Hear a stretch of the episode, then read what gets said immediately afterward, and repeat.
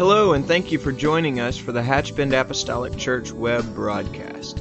In our society today, some, and yes, sadly, maybe even most, question the value of preaching in their lives. But we still believe what Paul said in 1 Corinthians chapter 1. In essence, Paul preached that God has chosen the foolishness of preaching to save them that believe. And so that's why we still place such a high value on the preached word of God in agreement to the scripture. And so now I'd like to thank you again for joining us for a message from the pulpit of Hatchbend Apostolic Church. Praise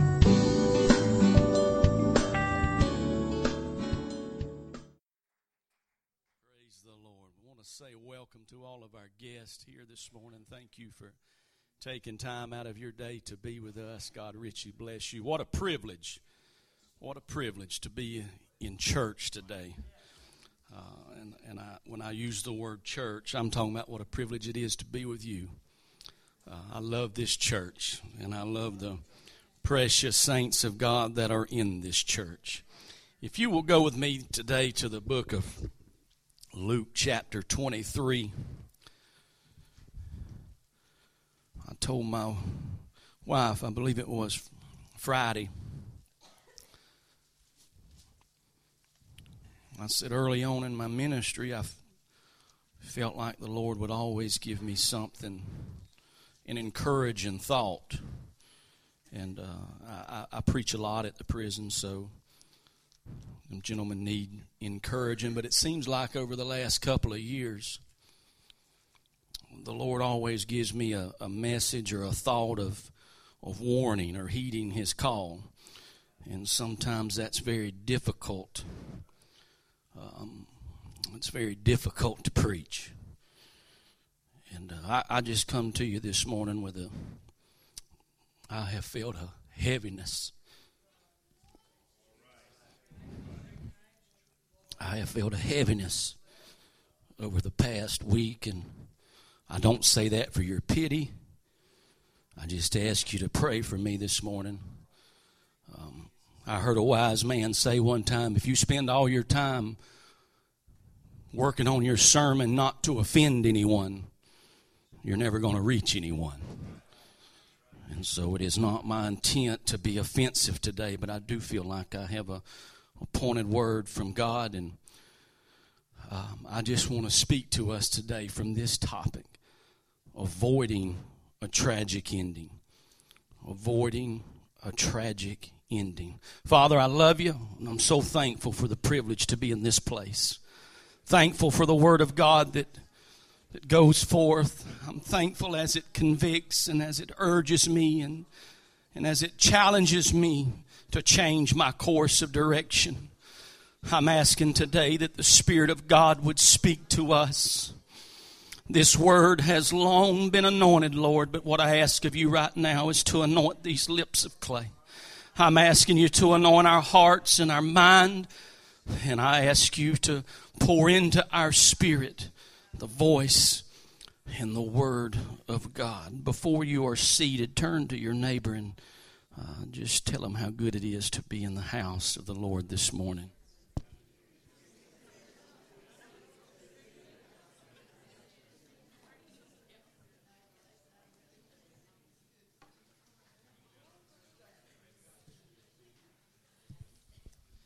Praise the Lord.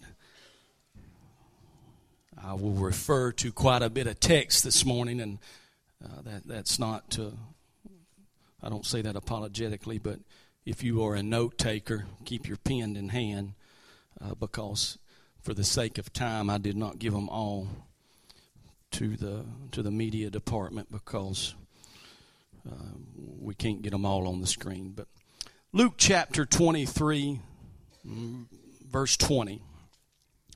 Pilate, therefore, willing to release Jesus, spake again to them, but they cried, saying, Crucify him, crucify him. And he said unto them the third time, Why? What evil hath he done? I, I have found no cause of death in him. I will therefore chastise him and let him go. And they were instant with loud voices requiring that he might be crucified. And the voices of them and of the chief priests prevailed, and Pilate gave sentence that it should be as they required. And they released unto them him that for sedition and murder was cast into prison, whom they had desired. But he delivered Jesus to their will, and as they led him away, they laid hold upon one Simon, a Cyrenian, coming out of the country, and on him they laid the cross that he might bear it after Jesus. And there followed him a great company of people and of women, which also bewailed and lamented him. But Jesus, turning into them, said, Daughters of Jerusalem, weep not for me, but weep for yourselves and for your children. For behold, the days are coming in the which they shall say, Blessed are the barren, and the wombs that never bear, and the paps which never gave suck. Then shall they begin to say to the mountains, Fall on us, and to the hills cover us. For if they do these things in a green tree, what shall be done in the dry? And there were also two other malefactors led with him to be put to death, and when they were come to the place, which is called Calvary. There they crucified him, and the malefactors, one on the right hand and the other on the left. And I have read all that to try to lay a foundation uh, this morning. And what I want to do now is point your attention to verse 34, and this is where I want to draw my text and provoke our thoughts from today. Then Jesus said, Father, forgive them, for they know not what they do. And they parted his raiment and cast lots. Jesus said, Father, forgive them, for they know not what they do. And this is not something taken the taking place after the fact. It is happening as he speaks, as he hangs on the cross. He is petitioning the throne of heaven and saying, God, they have no clue. They have no idea what they are doing. They have taken the eternal God of heaven who is robed in flesh and they are crucifying him. And by his own admission, Jesus says they don't understand what's going on. They, they don't know what is going on. And that was tragic. Tragic in that day and hour. But I, I believe there may be an even greater tragedy in our day that we are a generation upon whom which the ends of the earth has come.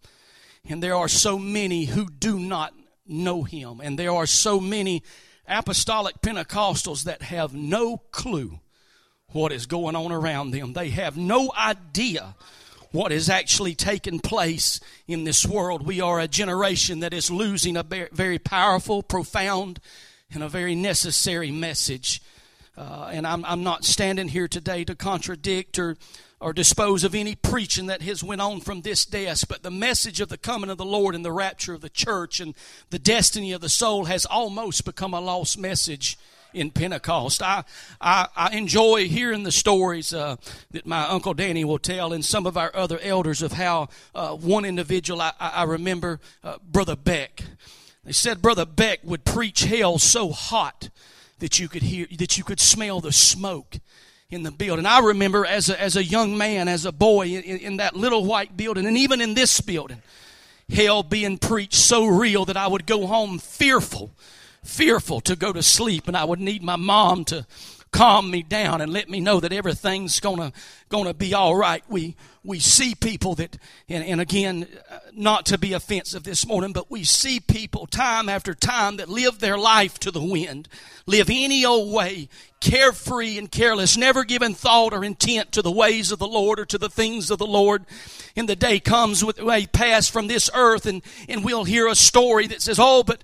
But right there at the last minute before they gave their last breath, they said a phrase or they said a word and, and everything's going to be all right. They took Jesus into their heart. And I'm here to tell us today, ladies and gentlemen, that that is unequivocally true. And I dare to say that there are some people, some young people in the back this morning, and perhaps even some young couples that sit under this roof this morning that have never heard an entire message preached on the coming of the Lord and the rapture of the church. They've never, they've never heard an entire message preached on that, the destiny of the soul, and that yes, we unequivocally must live righteous and godly and soberly in this present world. And when this life is over, we're going to live forever somewhere. And if you don't go to he- heaven, there is only one option, and that is hell. And it goes on for eternity and eternity and eternity. The prophet said, I saw the smoke of torment ascending forever and ever and ever. We are a generation that is going to witness, and I, I, believe this with all of my heart. There are people under the sound of my voice this morning that will see the rapture of the church and the coming of the Lord of Jesus Christ. and I want to preach to us this morning is that sometimes we get so caught up in this present world that we, we, we lose focus of what's really going on around us. We, we get disillusioned and we get distracted of how important the church is and how important our relationship is with Jesus Christ. This indictment, Father, forgive them, for they know not what they do comes from the cross. The spirit is getting ready to leave the body that it has resided in, and Jesus is about to cry, My God, my God, why hast thou forsaken me? And from the cross he cries, Father, forgive them, for they, they don't know what they're doing. It is a sad ending to an even sadder story. There are many tragic scriptures in the Bible, but one of the most tragic jumps off the pages to me is found in John 1 and 11. He came unto his own, and his own received him not. He came birth to a Jewish woman. He came birth to a Jewish household. He came birth under Jewish customs. It was the will of God that the gospel be preached to the Jews first. He came to them. They were his own. And not only did not they receive him, they rejected him, they ridiculed him, they rebuked him, and ultimately they crucified him. 1 Corinthians 2 and 8 says, Which none of the princes of this world knew, for had they known it, they would not have crucified the Lord of glory. But because they did not know, they crucified the Lord, the Savior, the Messiah. The word that's translated Lord in that verse of Scripture is a Greek word that means the supreme God or the eternal God of heaven, a God that stepped out on the emptiness of nothing, ungodded himself robed himself in flesh and walked among us that we may be redeemed. The greatest sin, the greatest tragedy was not that they crucified the Lord of glory. It was that they did not know he was in their midst. He was among them and they did not know. If they would have known, the Bible says that they would have not have crucified him. And when I look at the word of God and I look at the ministry of Jesus, it it begs the question what, what callousness, callousness and what insensitivity could have caused Israel not to know? For 4,000 years, there had been an ongoing prophecy, an ongoing foretelling of this coming in Genesis. In Genesis, on, on the heels of the fall of mankind, when sin was introduced into the world, the Lord spoke to Eve and says, I know it looks bleak now. I, I know it looks disappointing now, but, but don't you worry. I'm already beginning to set the stage, and your seed is going to bruise the head of this serpent. The, the, to Abraham, before there was ever a movement in the womb of Sarah, he said, Your seed shall all the nations of the earth be blessed. Prophecy after prophecy after prophecy speaks of the coming of the Messiah and the Savior. Isaiah spoke of it in 7 and 14. He said, Behold, a virgin shall conceive and bear a son. He, he went on in chapter 35 and 4 to say, To them that are of a fearful heart, be strong and fear not. Behold, your God will come with a vengeance, even with God with a recompense. He will come and save you. Even in the hours of disillusion and confusion, John called his disciples to them and said, I want you to go to Jesus. When he was incarcerated, he said, You go to Jesus and you ask him, Is he the one that we're seeking?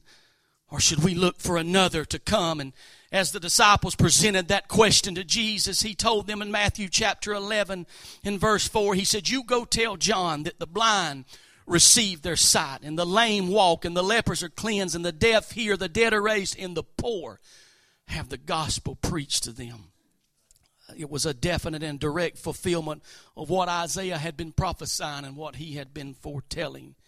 Even the little old small town of Bethlehem is foretold in the book of Micah, chapter 5 and 2, when he said, Bethlehem Ephratah, though thou be little among the thousands of Judah, yet out of thee shall come forth unto me that is to be ruler in Israel.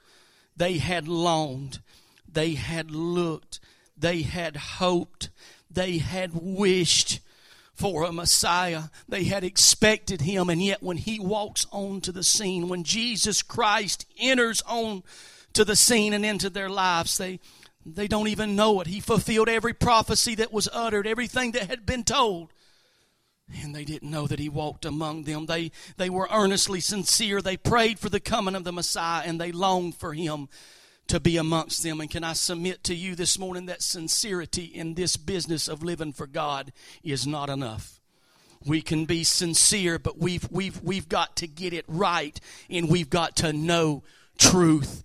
Jesus himself told them when they began to question him about his coming in John 5 and 39, he said, Search the scriptures, for in them you think ye have eternal life, and they are they which testify of me. What he's saying there is he says, You're students of the word, you're constantly looking in it, you're trying to find answers, and that's a good thing. But let me let you in on a little secret. They are they which testify of me. Why you got your nose in the book, while you're studying the book, open your eyes. Everything you see is about me. Everything you read is about me. Everything you hear is about me. I am there, but you do not know me. On crucifixion day, dying on the cross, the hands of people, the voices of people, the hearts of people the same people that for 4,000 years prayed for this Messiah, heard the prophetic utterances of this Messiah. The one they had been looking for are standing there below the cross crying, Crucify him, crucify him. And he appeals from the cross, Father, forgive them, for they know not what they do.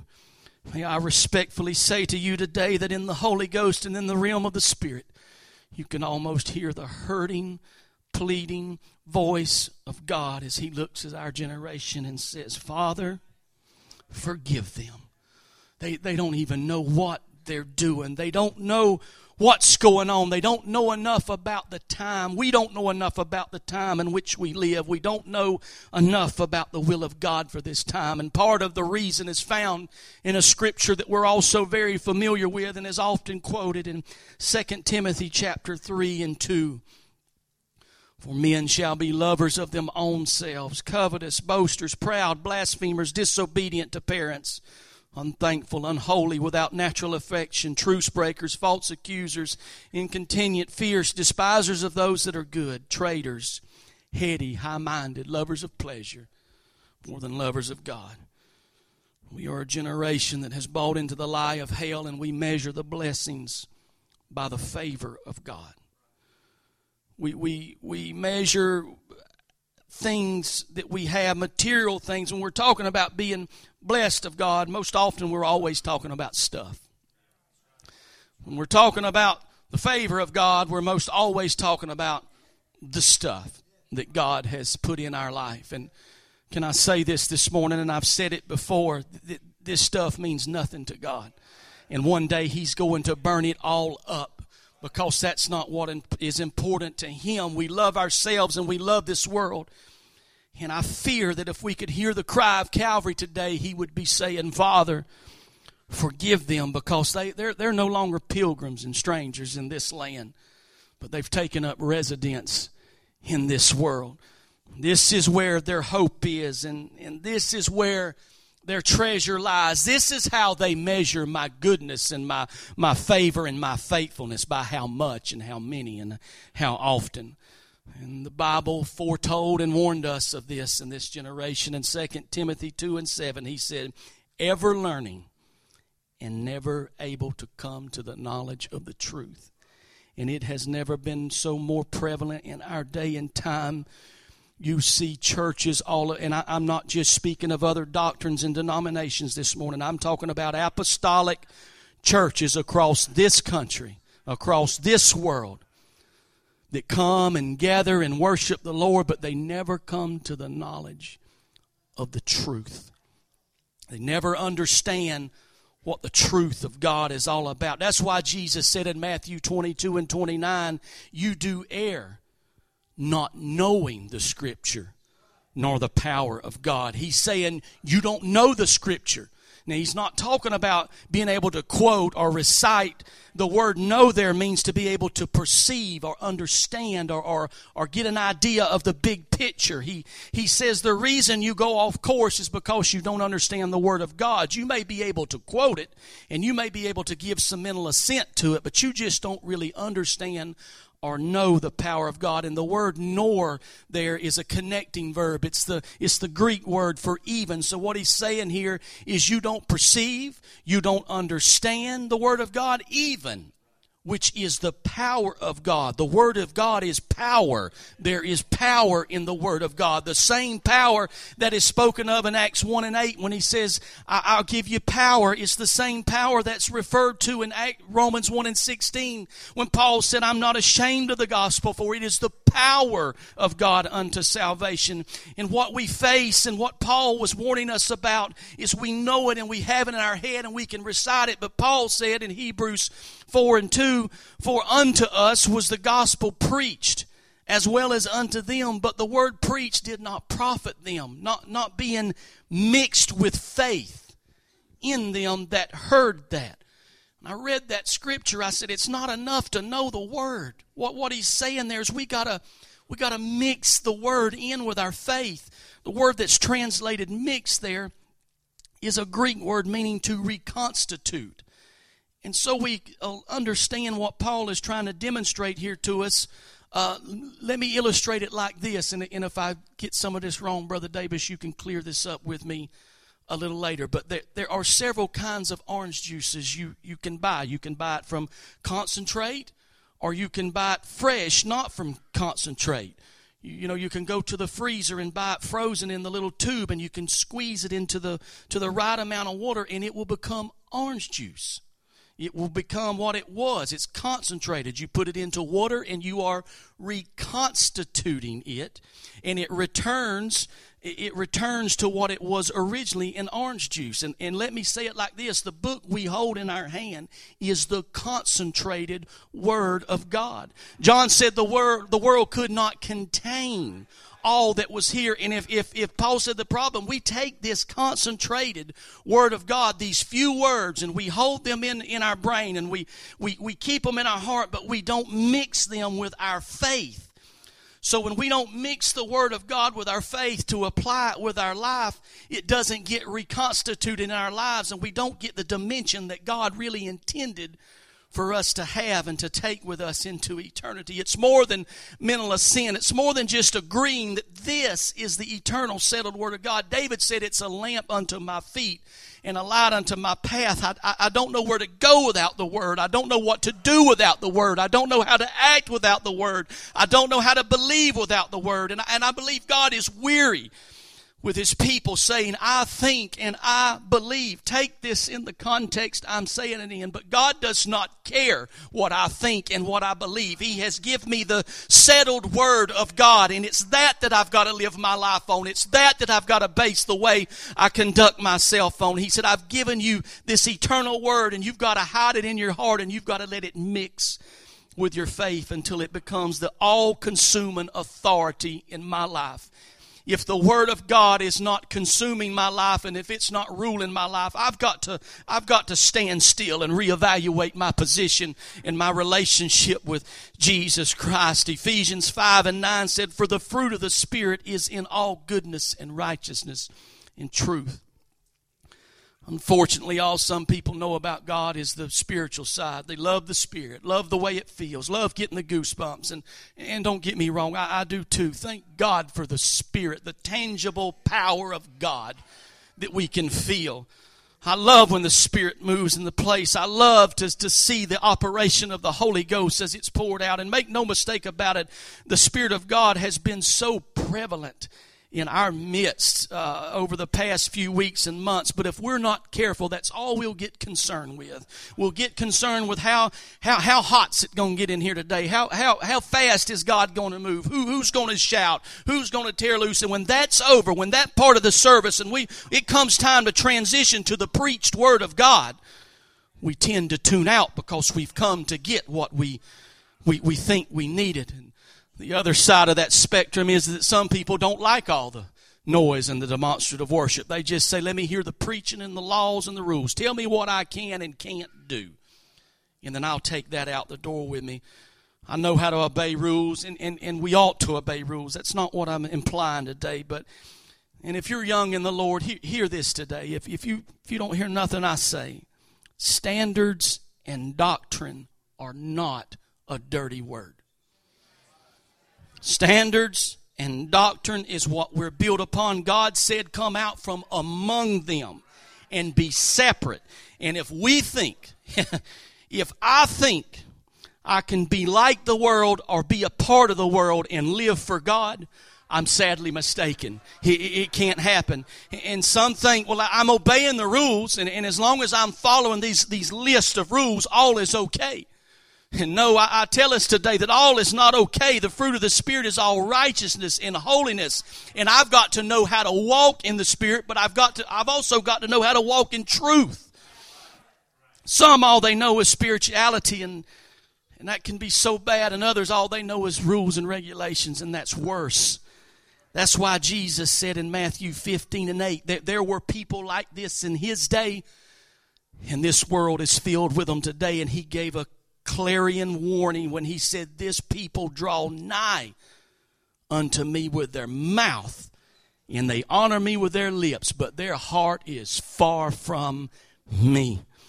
There is no tragedy greater. Please hear me today. I, I pray, I pray to God that, that no one in this sanctuary this morning would face tragedy today, that you would, that you would be receive something from the doctor prescribing you with some illness. I pray that, that no one would have something befall them this week that would be some tragic thing that would be almost unimaginable. But can I tell you today, the most tragic thing, no matter whatever uh, happens or aspires in our life, the most tragic thing that could ever happen to you and I is to sit in this church week after week after week after month after month after year after year and never see ourselves in the preached word of God. Never see ourselves needing to change direction or change our course. Never feeling the conviction of the power of God urging us and, and telling us that we need to make a turn. And if we're not careful, we become like a generation like those that stood at the foot of the cross that day. And Jesus is going to look at us and say, Oh, forgive them or they don't even know what they're doing. And it's going to happen that way. Sad as it may seem, it's going to happen that way because the Bible has said that it would. Matthew 24 and 37, he said, But as the days of Noah were, so shall also the coming of the Son of Man be. For as in those days they were before the flood, they were eating and drinking, marrying and giving in marriage until the day that Noah entered in the ark and knew not until the flood came and took them all away. So shall also the coming of the Son of Man be. A hundred plus years of preaching. It's going to rain. You, you better you better turn. You better get right. It's it's the rain's coming. I, I'm building this big boat for a reason. We are a generation upon which the end of the world has come, and sometimes we are so arrogant. And we think that if it's not happening to the church here, it's not happening. And can I tell you, all across this globe, there are people that are giving their life for the name of Jesus. There are people having their heads cut off for the name of Jesus. There's people that don't even have haven't had the opportunity yet to know Jesus. Yet we sit here week in and week out and it's here. We take it if we want it or we leave it if we want it. And if we don't feel inclined to today, that's all right. We'll come back next Sunday and it'll be here. But can I tell you today that Jesus is calling and the voice of God is, is echoing to us and he's saying, I'm here. I'm here. Sometimes we don't even know. Too often our awareness is after the fact. If they would have known, they would have not have crucified him. If they would have known the flood was coming, they would have obeyed the preaching and they would have got in the ark. If we would have known that the rapture is coming, we would have got right. It's like the rich man and Lazarus, and we all know the story. And the rich man said, If you would just send him to, to put a drop of water and cool my tongue. And he says, There's, there's, a, there's a great. There's a great wall fixed between us, and that can't happen. And he said, Send, send somebody to warn my family. And what he was saying there, and what, what the reply was if they won't hear the preaching, they won't be reached if you examine and do an exhaustive study of the Gospels, it, it will reveal that the closer Jesus got to Calvary, the less he healed, the less he opened blinded eyes, and the more he just preached. And can I tell you, it makes me pause and wonder as we draw closer to the, to the rapture how important is the preaching of the Word of God. Even in Acts 2, when the Holy Ghost was poured out and they staggered like drunken men in this incredible move of the Spirit of God. And we read about uh, that 3,000 souls were added. They were pricked in their heart. But, but if we uh, look at the word of God. There was not some lame man that was raised that called this that caused this great demonstration. Not a not a blind eye open, not a deaf ear to made clear. What caused this was the preached word of God. Peter preached a message to repent and be baptized and to be filled with the Holy Ghost. It's like Eli and Samuel in the temple under the same roof. And the word says, and ere the lamp of God went out, God begins to call, and one who is unlearned, one who is unskilled and inept of all the ritual and formality of the temple hears the voice of God. And may I say respectfully this morning that the, the, the preacher or the prophet, he just sleeps on. And God is calling us in this last hour. And I wonder today, have we allowed the light to go out? are we hearing the voice of God?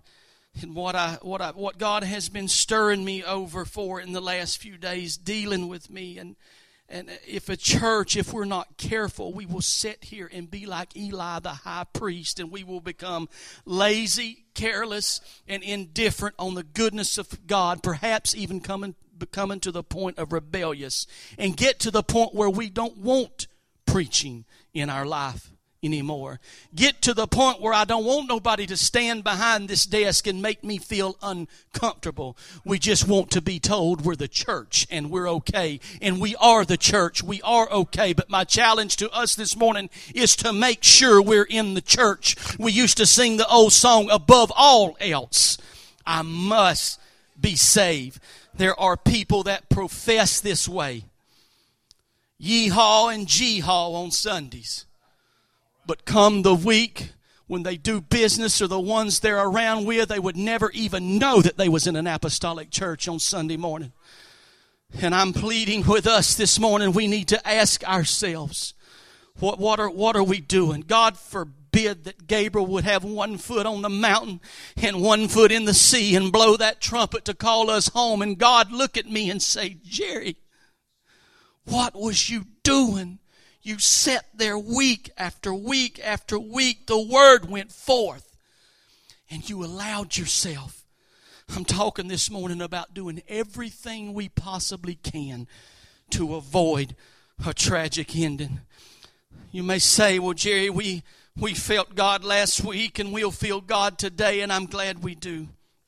But can I tell you that time after time after time, he had abandoned the covenant of God. The Bible says that adversity would come up against him and he would rise and the Spirit of the Lord would come upon him and he would defeat whatever it was that had attacked him.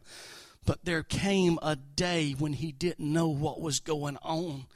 The callousness of his heart, the careless slumber in his relationship, the covenant was of, with God was broken, and Samson's hair was cut and when the call come in the middle of the night to arise, Samson, the Philistines are upon you. He said, I will do as times before and shake myself. And we've said it, and heard it said so many times behind this desk.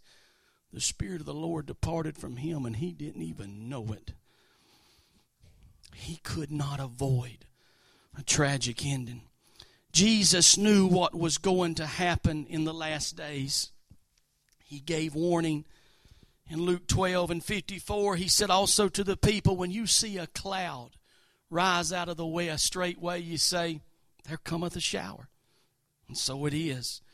When you see the south wind blow, you say, There, there will be heat. And it comes to pass. Ye hypocrites, you can discern the face of the sky and of the earth.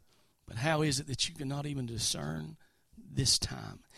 In our high powered holy hustle to try and, uh, if, if I could get Brother Everett and, and Josh to help me here. In our high powered, holy hustle to get things right sometimes. We get so focused on the things that's going on in the world that we lose sight of the fact of where we need to be. Josh, if you'll take that and go out the door. And Brother Everett, if you'll just hold the door open for him. We get so caught up in the world and we get so caught up in life and we can't even understand what's going on sometimes in our jobs, our families, things that we're responsible for. Keeps us out of focus. And I feel that the Lord is calling us in this last hour and He's saying, You've got to understand.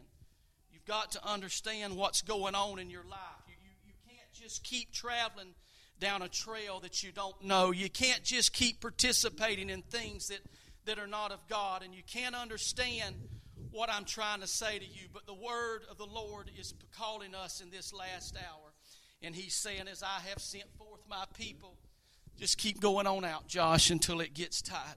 He said, If I call the voice of my people and the people hear my voice, they understand and know. But sometimes we get wrapped up in the things of life and we get wrapped up in this world and we don't hear the voice of God. And I get so concerned with my life.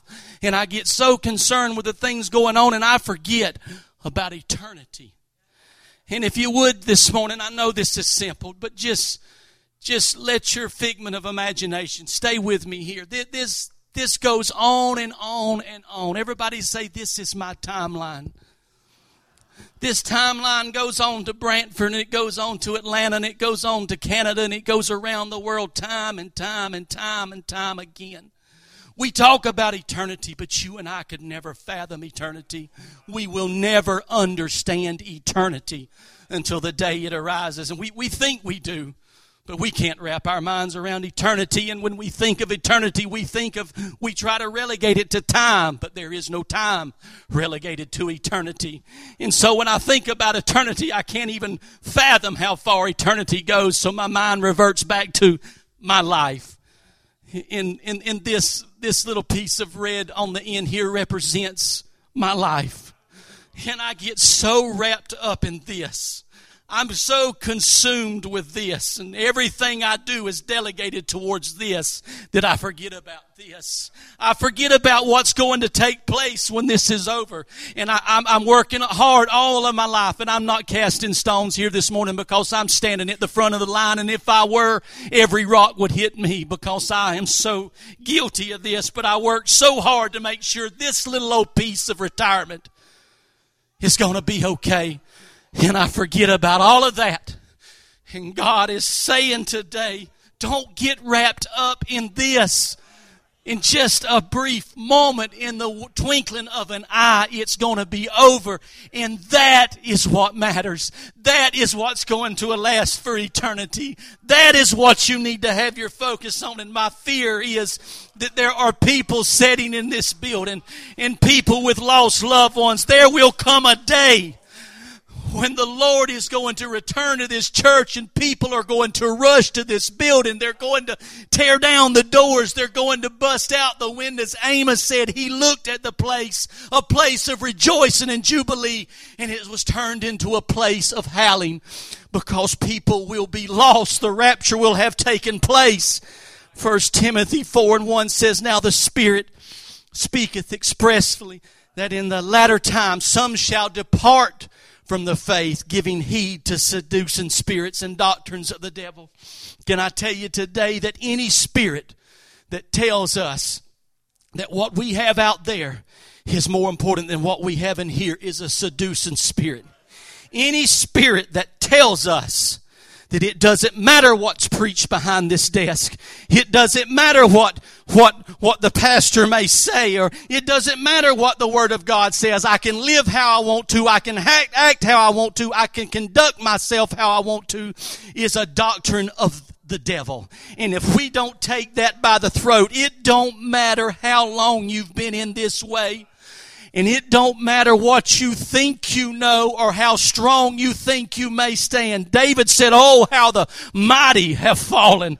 And it doesn't matter to the devil. He could care less if he could turn some of us back into the world, back to, back to alcohol or, or back to fornication. That's not what he's concerned with.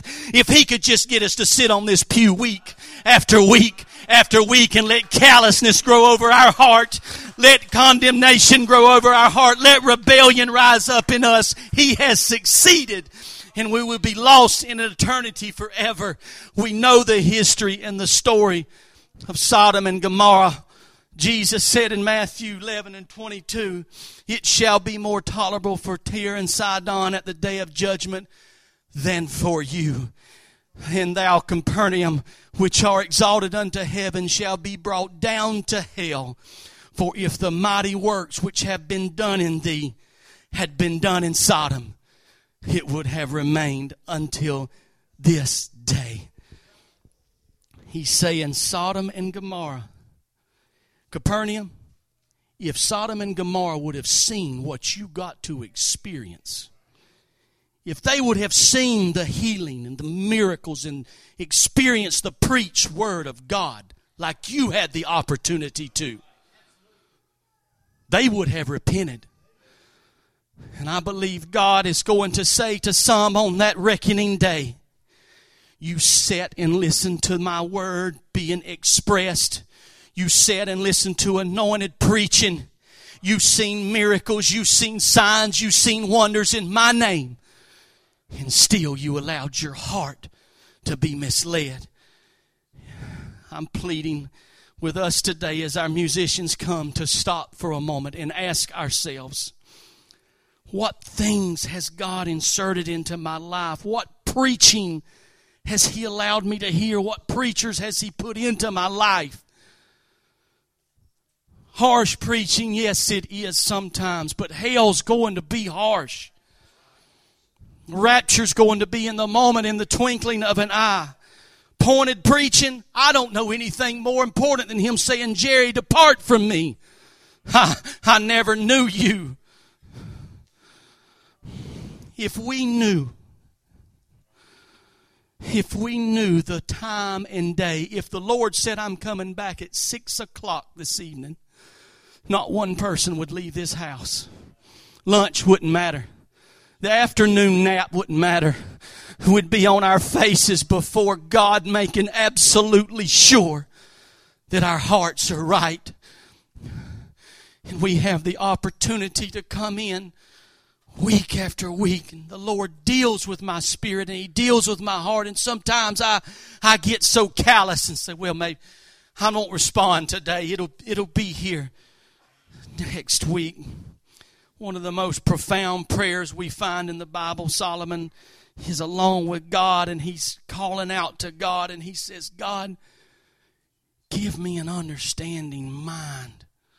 What he was saying is, God, help me to know what's going on. Help me to know what I'm doing. I pray, dear God, I pray everything that's going on in my life, don't let me, God, get so wrapped up that I forget what's important. I want to avoid a tragic ending. And the only way to do that is to be planted in the truth in the Word of God. And God demonstrates Himself and demonstrates Himself time after time. In the upper room on the day of Pentecost, where the Lord said they was in one mind and one accord. They was unified. And I, I walk softly here, but I'll, I'll follow in the steps of our pastor. He stood behind this desk and said a few weeks ago that as a church we get to a place when the Holy Ghost is moving and the Spirit of God is being poured out, and we we tend to to quench the Spirit or to back off. And I submit to you today that that comes from not being unified. Please hear me. God is calling us again and again and saying, I've got so much, so much that I want to show, and so much I want to do. But he said, We're all going to have to get on board. We're all going to have to climb on this same train and get unified in the Spirit. And God will show His power and His awesomeness if we want to be involved or if we don't want to be involved. In what God will do when people can't get united, when people can't join as one, and people can't hear the clarion call of God, what He does is is he will remove them. And I don't want to be removed. I don't want to be removed from the flock of God. I, I, late last night, I've, I've read the passage of Scripture many times, but it just kept resonating in my mind. So I, I went back and read it to refresh myself. But in the book of Daniel, chapter 1, and I'm, I'm hurrying, I'm trying to come to a close, but in the book of Daniel, we read of Nebuchadnezzar this great king and the children of Israel are in bondage. They're in captivity. And, and we know about Daniel and Shadrach and Meshach and Abednego. And the, these children of Israel were elevated just, just a little bit. They, was, they got to see some things and be around the king that others didn't get to experience. And Nebuchadnezzar has this dream. And, and his soothsayers and, and his, his witchcrafters, they can't interpret this dream. So he calls on Daniel. Daniel comes and says, I'm going to have to spend some time with God and I'm, I'm going to have to get along with God, but God will show me what this is. And, and so Daniel interprets the dream. And, and Nebuchadnezzar realizes how powerful the God of Daniel is. And he says, The God of Daniel is the greatest God there is. The God is, was trying to give a revelation to Nebuchadnezzar. He was trying to show him who he was. You read a few verses later, Nebuchadnezzar, he builds this false god and he says, You're going to bow down and worship everybody when you hear the sound, fall to your face and worship. Shadrach, Meshach, and Abednego refused to do so, and we all know about the fiery furnace. And, and, and Nebuchadnezzar was so filled with fury that he said, I want you to heat it seven times hotter than it's ever been. And the men that cast them into the fiery pit, the Word of God says that it consumed them. Read down just about three verses later, and the Word says that Nebuchadnezzar stepped to the mouth of the open. God has displayed His power in interpreting a vision. And God has displayed His power in saving the life of Nebuchadnezzar because just a few verses before he burnt the men up that come near. Then he shows him his power when he looks down and don't see three, he sees four, like unto the Son of God walking in the fire.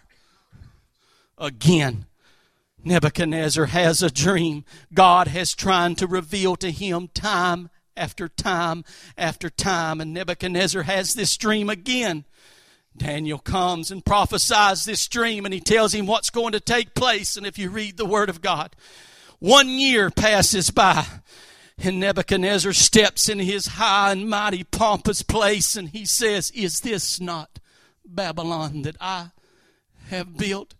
And before the words were even out of his mouth, the Word of God said that he was cast into the wilderness with the beasts to eat grass for seven years. What are you talking about, Jerry? I'm saying we've got to realize as a church that we got to be unified.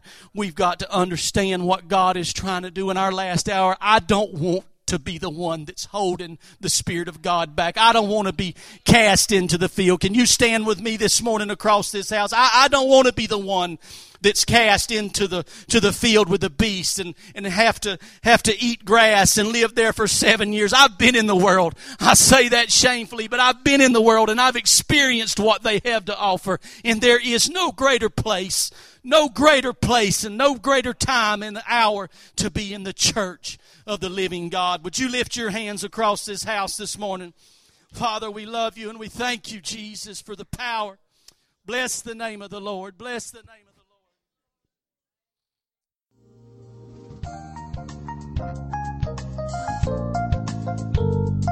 Lord. This message has been brought to you today by the Media Ministry of Hatchbend Apostolic Church.